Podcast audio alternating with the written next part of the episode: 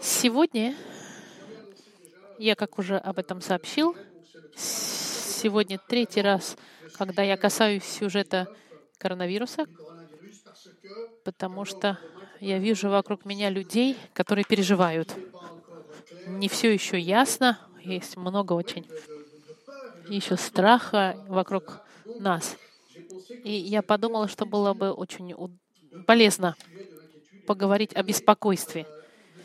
И сегодняшнее послание называется «Антидот» или «Противоядие беспокойству». Противоядие беспокойству. И сегодняшний текст будет послание Евангелия от Матфея, 6 глава, с 25 по 31 стих. Поговорим немножко о беспокойстве. Я бы хотел признаться перед вами. И вот что я хотел вам признаться. Я человек, у которого есть тенденция переживать, беспокоиться. Я сказал, я, у меня эта тенденция переживать очень часто. Если честно, если я выложу все карты на столе, я переживаю за много вещей. Например, за свое здоровье переживаю, за здоровье моей жены, потому что у нас у обоих иммуноскомпрометированные болезни, которые заставляют нас, э, которые, у нас э, такое хрупкое здоровье у обоих. И я задаюсь вопросом, каково будет мое будущее в отношении здоровья?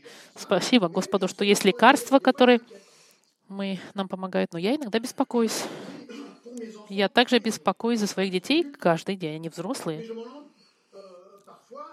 Но иногда, так как они идут по жизни, я переживаю за них.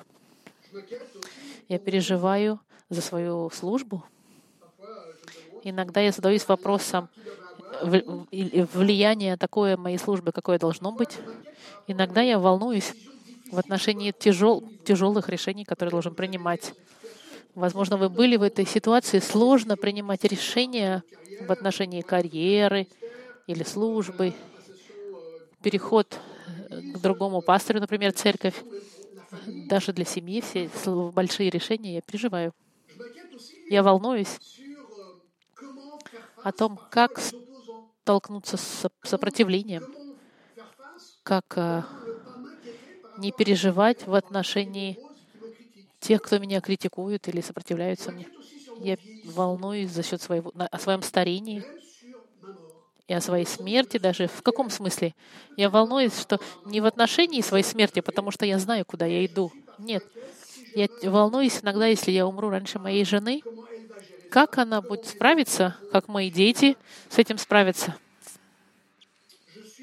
Я даже иногда волнуюсь чтобы я был верен в своей вере до конца дней.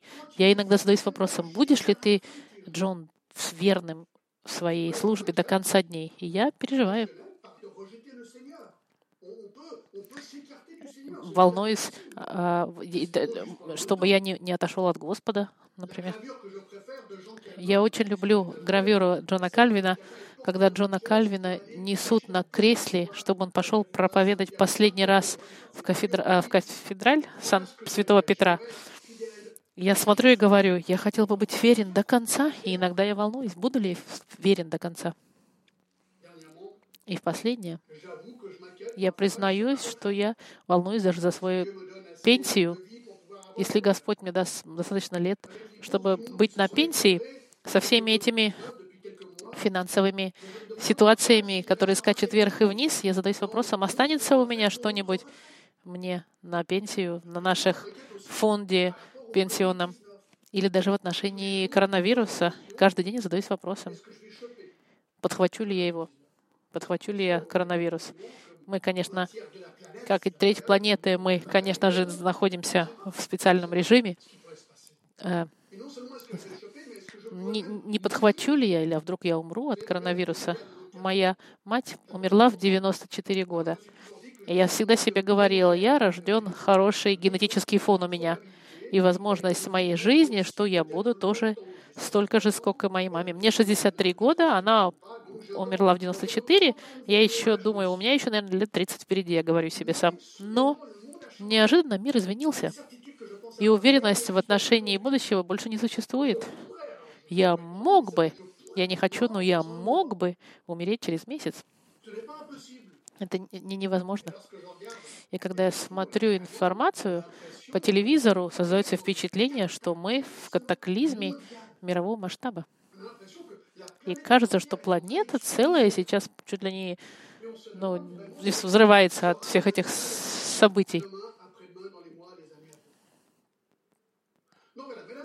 Поэтому, дамы и господа, во всей, со всей прозрачностью, я человек, который склонен к переживаниям.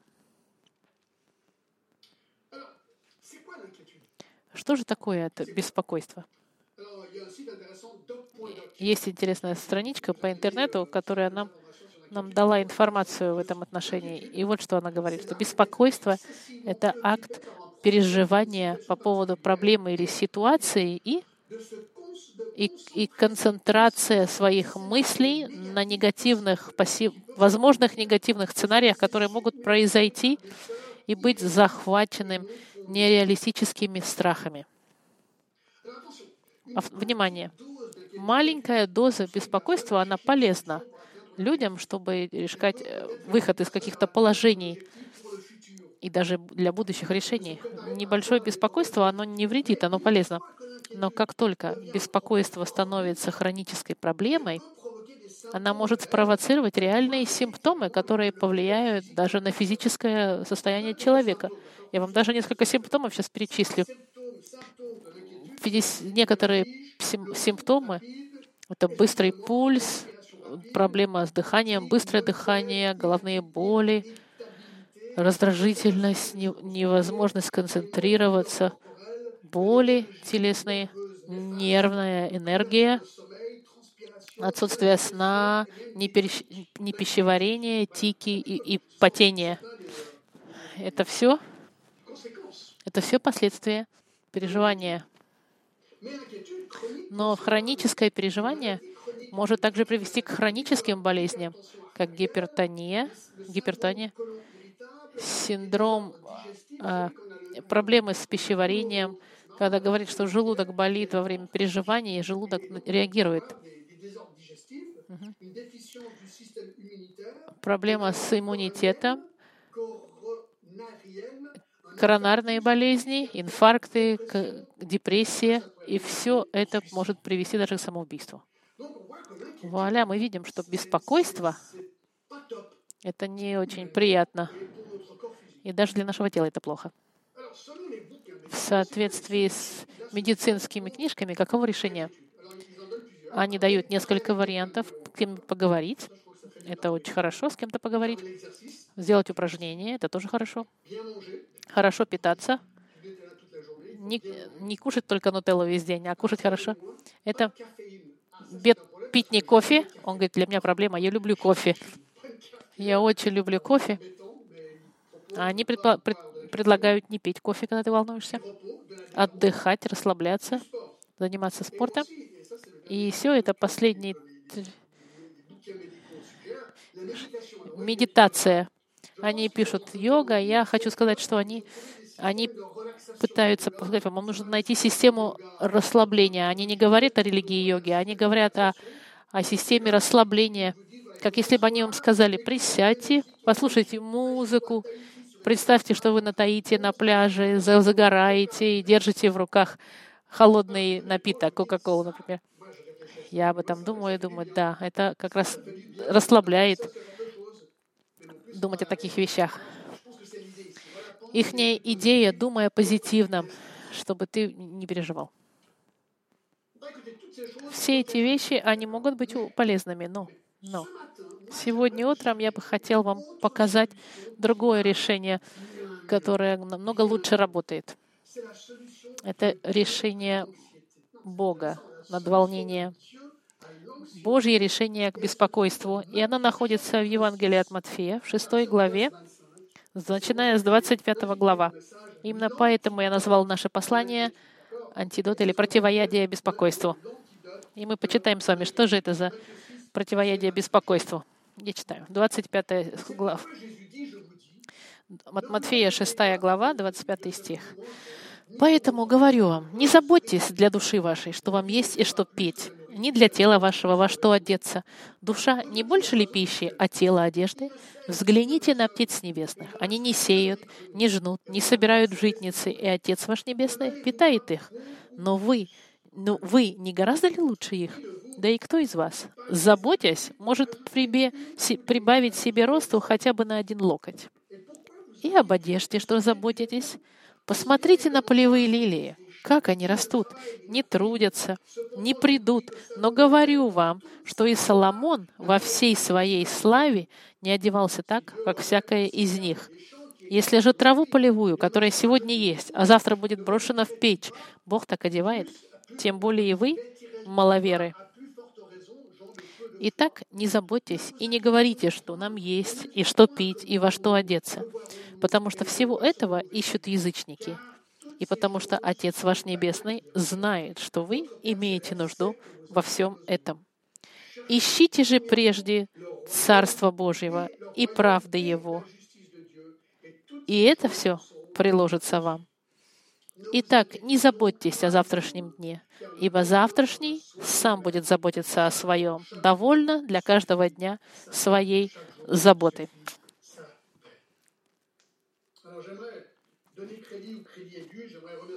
Я бы хотел поблагодарить Джон Пайпер, Джона Пайпера за его книгу «Коронавирус и Христос», который на меня повлиял.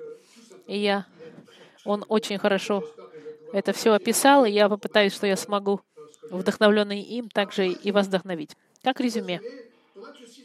Матфей, 6 глава. Иисус объясняет здесь, как в чем причина беспокойства. И Он дает также и топорик, с которым мы можем срубить этот, этот корень. На что вы увидите в стихах? Иисус сказал три или четыре раза, не беспокойтесь, не заботьтесь. Поэтому говорю вам, не заботьтесь. В 25 стихе он говорит, кто из вас может добавить себе локтя? Заботьтесь. Вы будете беспокоиться, но жизнь себе не продлите. В 31 стихе он говорит, «Итак, не заботьтесь, не волнуйтесь и не говорите». В 34 стихе «Не заботьтесь о завтрашнем дне». Не заботьтесь в стиле, не, имеется в виду «не волнуйтесь», «не переживайте», «не переживать», можно так сказать. И это часто в повторении в тексте мы видим, что тема «не переживать». И эта тема очень ясна. Волнение, переживание, и чтобы мы не переживали. Но что интересно, и нужно это поискать, мы, мы видим, где корень беспокойства, в чем сердцевина беспокойства, почему мы волнуемся. И он дает ответ. И мы видим это в 30 стихе. В 30 стихе он говорит, если же траву полевую, которая сегодня есть, а завтра будет брошена в печь, Бог так одевает, тем более вас, маловеры?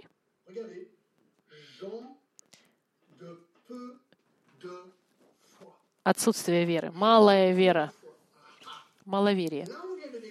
Здесь мы видим с вами, что причина, по которой мы беспокоимся, потому что мы маловеры. Здесь написано, если у тебя достаточно веры, ты меньше бы волновался. И это интересно. Давайте поговорим с вами о вере. Что такое вера? В послании к евреям сказано, что вера же есть осуществление ожидаемого и уверенность в невидимом. Уверенность в вещах, которые мы надеемся, и проявление того, что мы не видим. И в шестом стихе он добавляет, нужно, что тот, кто приближался к Богу, верил, что Бог существует, и Он вознаградит его поиск. Послание к евреям нам показывает, что вера — это уверенность в Боге в отношении будущего, которое Он нам приготовил. Но, что интересно, одна глава до этого, даже если есть гонение, Иисус в, в притчах на Оливковой горе говорит, блаженны гонимые, когда вас будут обвинять ради меня. Возрадуйтесь, потому что ваше вознаграждение велико на небесах. И таким образом гнали пророков и верующих. Мы видим, что вера — это уверенность в Бога в отношении будущего.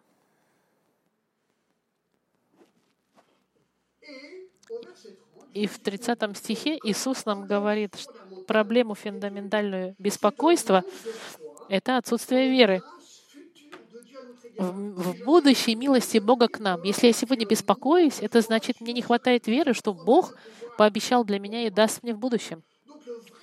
Настоящая проблема беспокойства — это наша несостоятельность доверять Господу во всем, что Он нам обещал во Христе на будущее. Итак, это хорошая и плохая новость. Потому что плохая новость, ага, если я переживаю, значит, у меня проблема. И это маловерие. У меня мало веры. Потому что я вам перечислил все области, в которых я беспокоюсь, значит, Джон, тебе не хватает веры. Это реальность. Есть две возможные реакции. Первое. Ай, у меня мало веры. Если врач, я даю вам просто пример, если врач мне скажет, у тебя болезнь смертельная, я буду волноваться.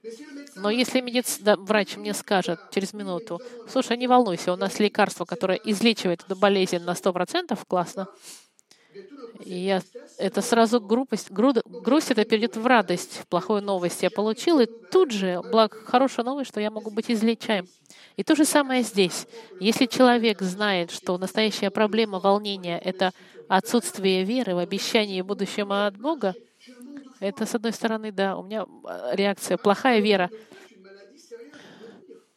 А, маловерие — это болезнь, плохо, можно сказать, серьезная. Но это и хорошая новость, потому что текст нам говорит, что противоядие и антидот существует. Потому что Иисус сказал, не беспокойтесь, не заботьтесь. Если Иисус нам сказал об этом, это значит, это возможно. А каким образом? Повышение нашей веры. И именно это то, что сказано в Марке. В 9 главе Марк 9 глава, 24 стих, а, когда он говорит, а, он говорит, «Верую, Господи, помоги моему неверию». Помоги моему неверию. Это первая реакция. Мы переживаем, значит, мы думаем, опс, у меня мало веры. Но есть антидот. Вторая реакция возможная. Я говорю, упс, если я съедаем беспокойством, возможно, я могу себе задать вопрос, христианин ли я вообще? Если я так, если я волнуюсь, Иисус сказал, не волнуйся, и это маловерие создает, возможно, тогда я и не христианин, потому что христианин не должен переживать. Послушайте, интересно, потому что я в течение 34 лет я уже христианин, и я все равно борюсь с беспокойством. И я задаюсь вопросом, значит ли это, что я не имею настоящей веры? Может, ты даже не христианин, Джон? Может, это иллюзия у тебя всего, твоей веры? И это, вот где Джон Пайпер дает отличную демонстрацию, классную. Я вам дам ее. Представьте, что вы едете в машине и что ваш э, соперник, который не хочет, чтобы вы закончили гонку, бросает грязь на ваше стекло. Вы едете за рулем, и вдруг он бросает грязь на ваше стекло.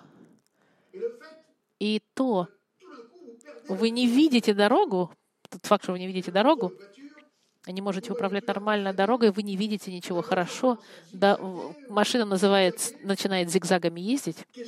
Вопрос, Значит ли это, что вы все время будете останавливаться во время гонки только потому, что вы не видите хорошо, куда вы идете, куда вы едете?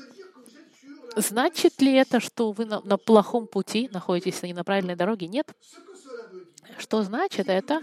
Это что вы должны сделать одну главную вещь, чтобы захватить контроль над вашим автомобилем. Вы должны использовать ваши дворники на, сте- на стекле, полить водой и почистить стекло, пока вы ведете машину. Когда беспокойство начинает нас захватывать и, за, и начинает закрывать наше хорошее видение, и нас ослепляет немножко в отношении э, славного будущего, это не значит, что у нас нет веры.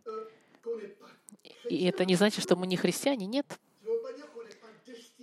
Это не значит, что мы не идем на небеса. Это просто говорит, что наша вера, она сейчас находится под атакой. И мы можем в, как, в течение какого-то времени потерять контроль вещей, и наш автомобиль может зигзагом какое-то время ехать. И что мы должны делать, если это мой случай? Ага. Нужно тогда нажать на кнопочку и очистить стекла. Вот что нужно сделать.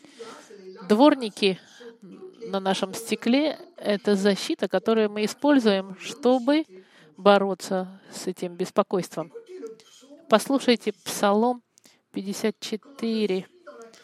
Когда я в страхе, в Тебя я доверяю, в Тебе я нахожу доверие.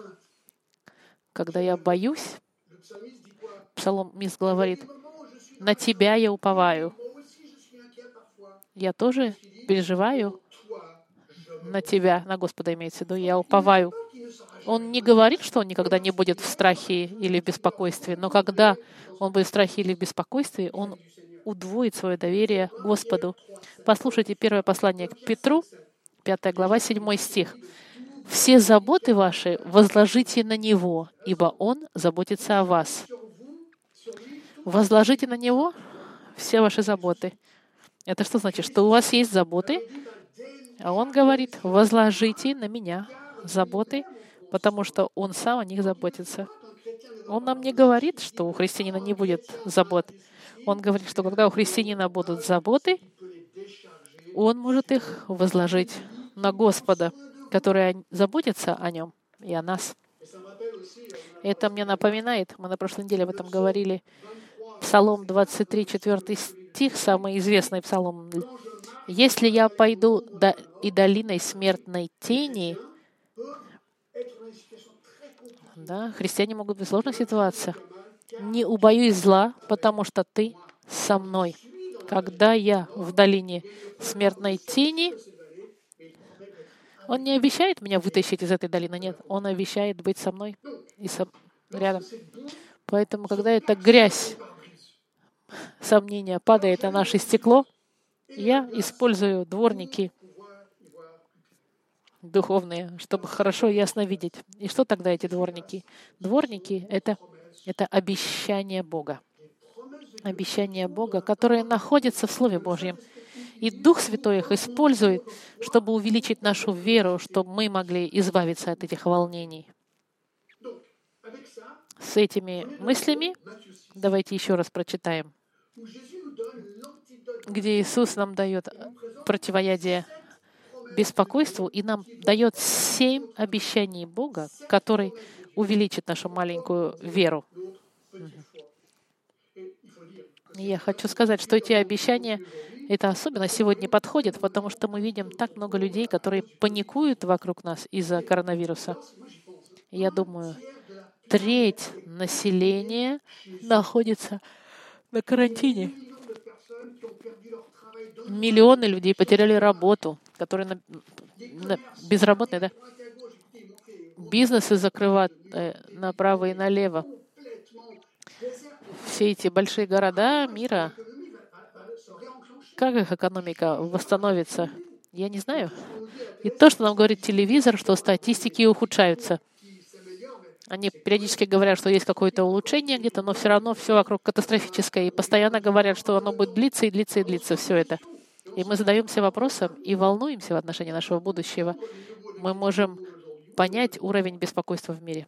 Но, к счастью, у нас есть от Матфея 6 глава, которая дает нам семь обещаний. Мы посмотрим. Первое обещание, 25 стих. Бог обещает, что жизнь больше, чем физическая. В 25 стихе смотрите, «Поэтому говорю вам, не заботьтесь для души вашей, что вам есть и что пить, не для тела вашего, во что одеться. Душа не больше ли пищи, а тело одежды?» Он говорит, что жизнь, ваша жизнь, она больше, чем кушать. И тело, оно больше, чем одежда. Иисус нам говорит, что человеческая жизнь, она состоит из двух измерений. Физическое, мы это знаем, но есть и другое измерение, духовное измерение. И в этом контексте, в 19 стихе он говорит, «Не собирайте себе сокровища на земле, где моль и ржа истребляют, и где воры подкапывают и крадут». Это физическая сторона. Мы знаем, мы должны работать, но если мы все наши надежды будем возлагать на деньги, что он говорит? Что деньги исчезают, где воры подкапывают и крадут, и где моль съедает. Если ты возлагаешь все свои надежды на физическое, ты будешь все время переживать, потому что деньги, они приходят и уходят. Именно поэтому он скажет в 21 стихе, где сокровище ваше, там будет и сердце ваше. Лучше собирайте себе сокровища на небесах, где,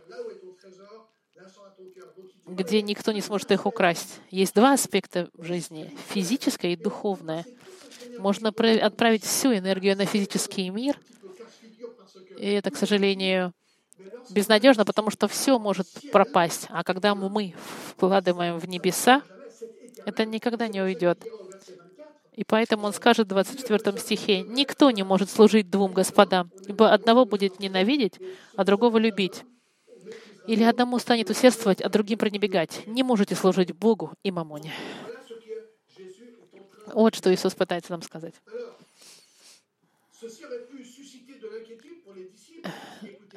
Это, конечно, апостолов могло встревожить, если я полностью апостолы, которые ему служили, если я полностью отдам тебе и не, и не, и не волнуюсь, если я отдаю всю свою жизнь, как я буду жить?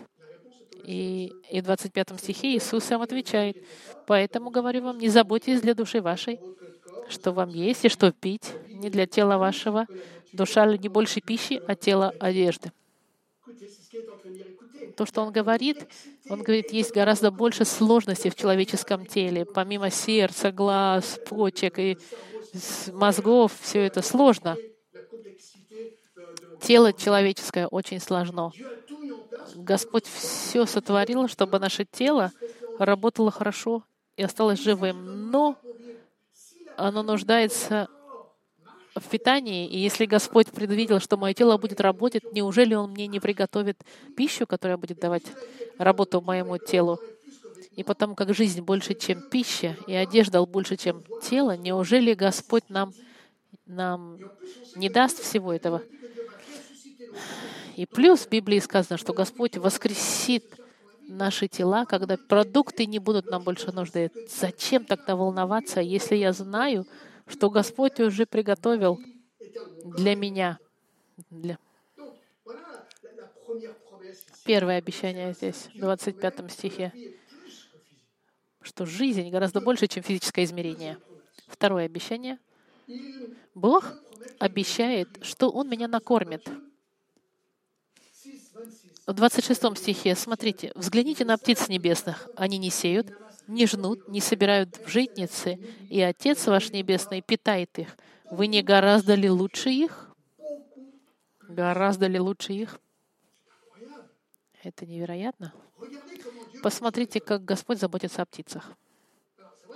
Это правда, что птица, она несравнима с человеком, потому что мы созданы по образу Господа.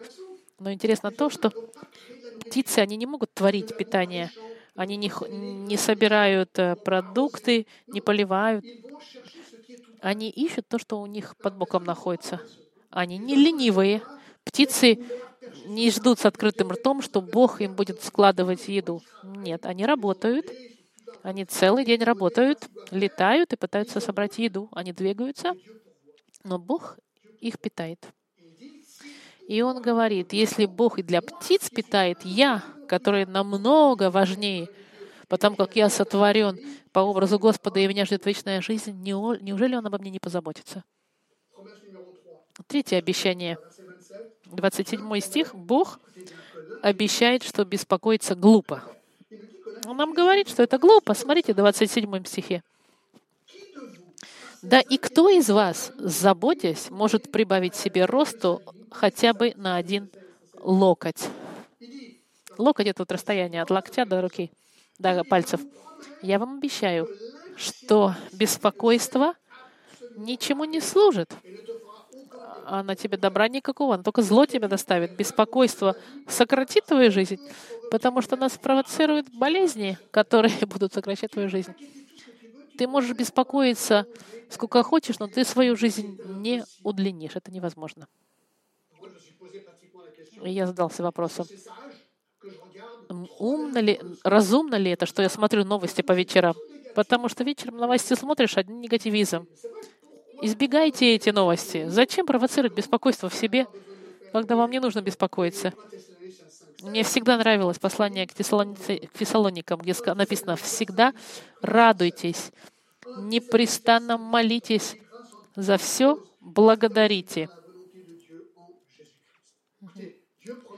Бог пообещал, что беспокойство — это глупо. Радуйтесь. Четвертое обещание. 28 по 33 стих.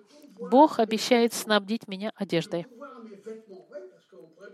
Потому что можно беспокоиться даже за это. И он говорит в 28 стихе, «И об одежде, что заботитесь, посмотрите на полевые лилии, как они растут, как трудят, не трудятся, не придут. Но говорю вам, что и Соломон во всей славе своей не одевается так, как всякая из них. Если же траву полевую, которая сегодня есть, а завтра будет брошена в печь, Бог так одевает, тем более вас, маловеры. Итак, не заботьтесь и не говорите, что нам есть, и что пить, и во что одеться.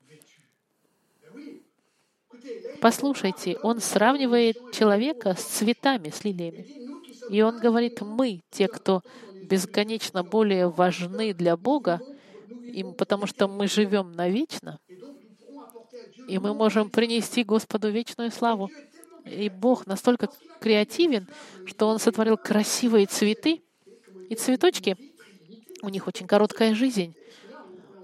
Мы видим людей, у которых цветы — это красота невероятная. И послушайте, эти цветы, которые завтра погибнут, высохнут, они бесконечно красивы, красивее, чем любые, чем одежда Соломона, который был самым богатым царем Израиля. Если Бог одевает цветок такой красотой в течение нескольких дней, неужели обо мне не позаботится? Все нужно видеть в перспективе здесь. Пятое обещание. 32 стих. Бог обещает знать наши нужды в деталях. Смотрите, в 32 стихе он говорит, «Потому что всего этого ищут язычники, потому что Отец ваш Небесный знает, что вы имеете нужду во всем этом. Бог знает все наши нужды. Не думай, что Бог не знает. Он знает все твои беспокойства, Он знает каждую из наших нужд. И Он обещает снабдить нам по нашим нуждам в момент, когда нам нужно. В момент, когда Он считает нужным нам дать. И это интересно.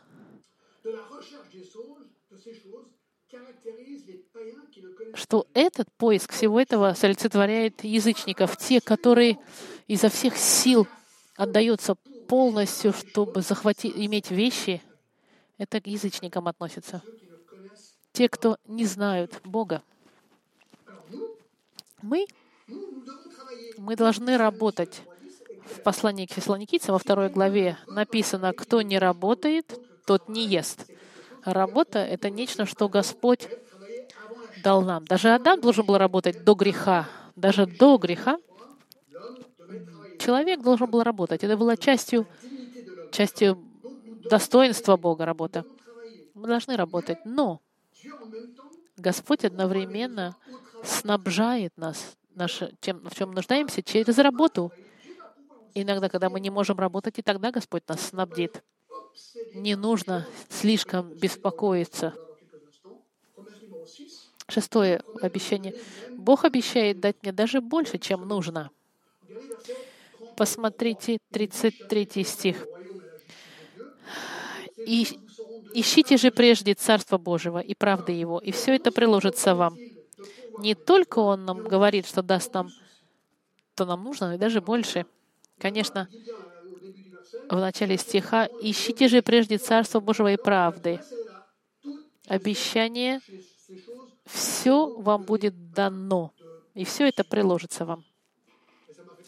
И это заставило меня задуматься о 19 главе от Матфея, в 29 стихе, когда Иисус сказал, «И всякий, кто оставит дом, или братьев, или сестер, или отца, или мать, или жену, или детей, или земли ради имени Моего, получит во сто крат и наследует жизнь вечную».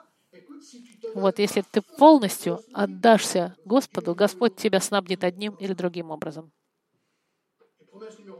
И седьмое обещание. Бог обещает заботиться обо мне сегодня. В шестой главе, 34 стих написано, «Итак, не заботьтесь о завтрашнем дне, ибо завтрашний день сам будет заботиться о своем. Довольно для каждого дня своей заботы». Интересно, что Бог говорит, «Я не буду тебя испытывать больше времени, чем ну, необходимо». В первом послании к Коринфянам, вы наверняка знаете, с 10 по 13 стих написано, «Вас постигло искушение не иное, как человеческое, и верен Бог, который не попустит вам быть искушаемыми сверх сил, но при искушении даст и облегчение, чтобы вы могли перенести».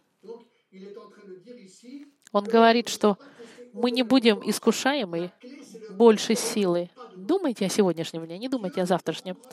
Господь позаботится о тебе сегодня. Одна из наших проблем, что мы все время волнуемся о завтрашнем. Он говорит, не волнуйся. Бог тебя всем снабдит. Сфокусируйся на сегодняшнем дне. Вот семь обещаний Бога в этом тексте. И результат, как только ты понимаешь эти обещания, это должно уменьшить твое беспокойство, потому что в 25 стихе он сказал, «Поэтому я вам говорю, не заботьтесь». В 31 стихе он говорит, «Не заботьтесь, не переживайте, не заботьтесь и не переживайте». Почему? Потому что Бог обещает снабдить. Есть ли условия? Да, есть условия. Это часто как условие в 33 стихе. «Ищите же прежде Царство Божьего и правды Его, и все это приложится вам».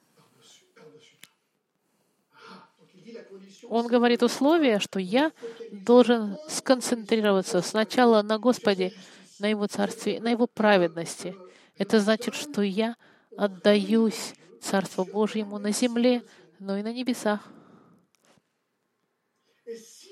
И если я отдаюсь Господу полностью, если я базируюсь на этих основаниях, и я ищу Господа, Его правды, Его Царства, 39 стих нам говорит, моя вера увеличится, и я буду меньше волноваться.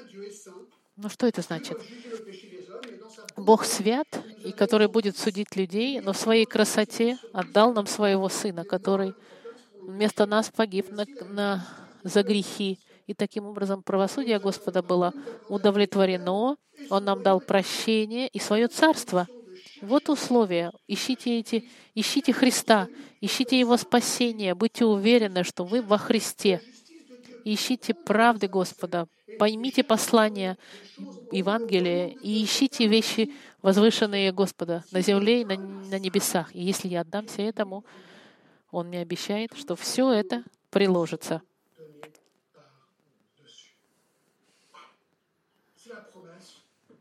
Это обещание Господа. Я также подумал о Псалме 34, где, где сказано, что блажен, нас, блажен человек, который уповает на Господа. Бойтесь Бога, вы святые Его, потому что ничего не... Э, Господь снабжает тех, которые в Него верят. Или 83-й псалом. «Желаю лучше быть у порога в Доме Божьем, нежели жить в шатрах нечестия.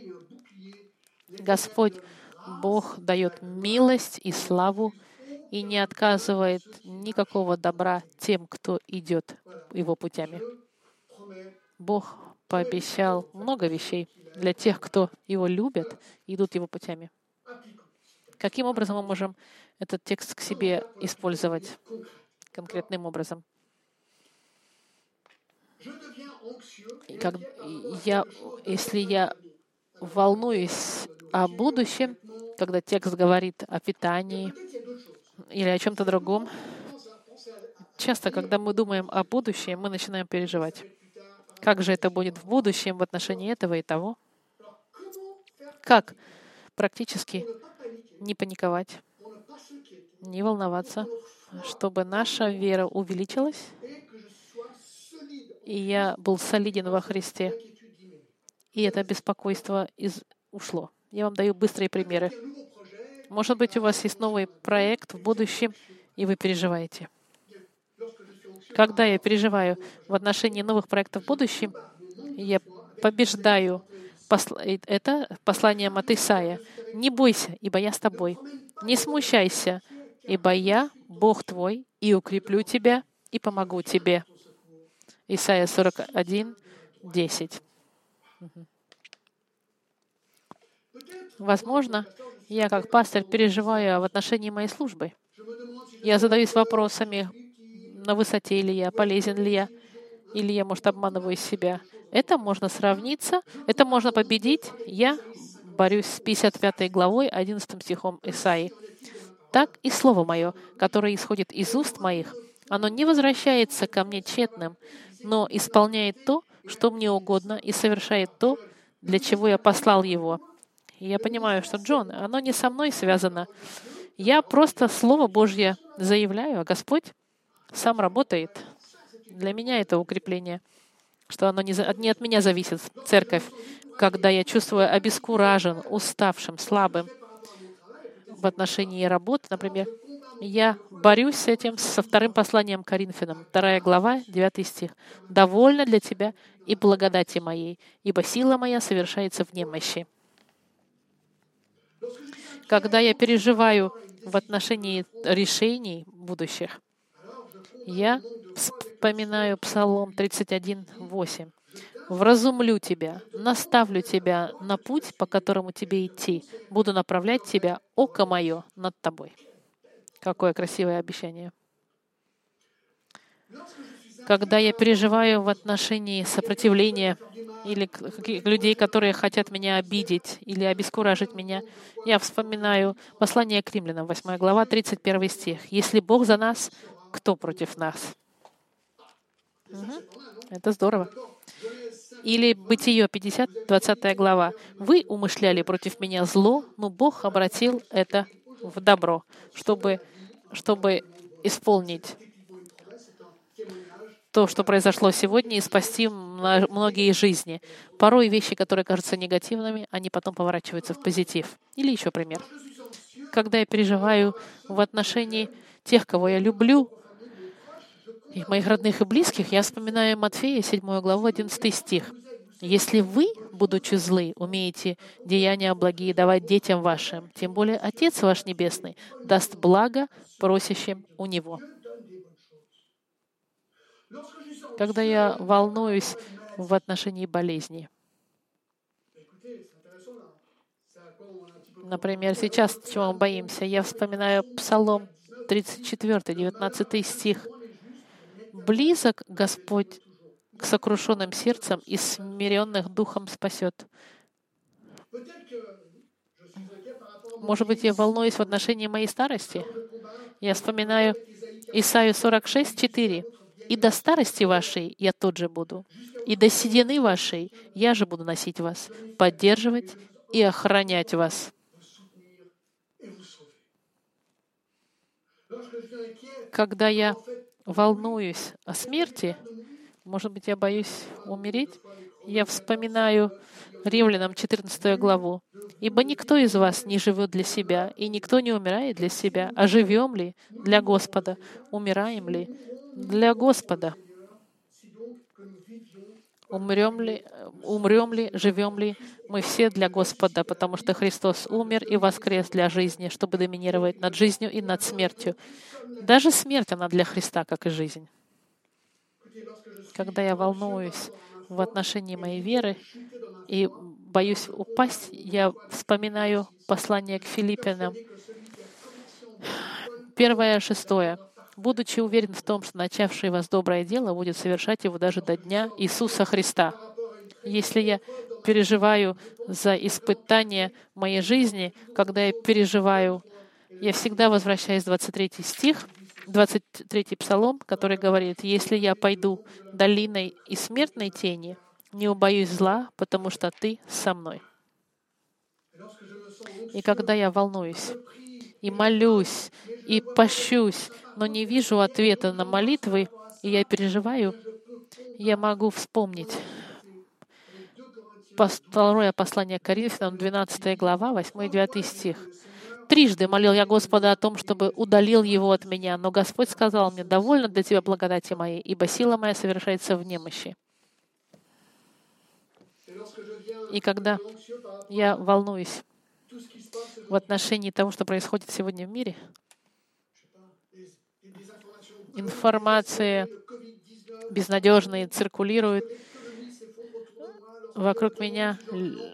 Я переживаю, буду ли я работать завтра, смогу ли я оплатить я по счетам, смогу ли я есть и пить. Я возвращаюсь в, э, в Евангелие от Матфея и, и вспоминаю то, что мы изучили. Не заботьтесь для души вашей, что вам есть и что пить, не для тела вашего, во что одеться. Душа ли, не больше ли пищи и тело одежды? 33 стих. «Ищите же прежде Царство Божьего и правды Его, и все это приложится вам». Возлюбленные мои, в чем же противоядие от беспокойства? Обещания Господа. Обещания Господа, они увеличивают мою веру.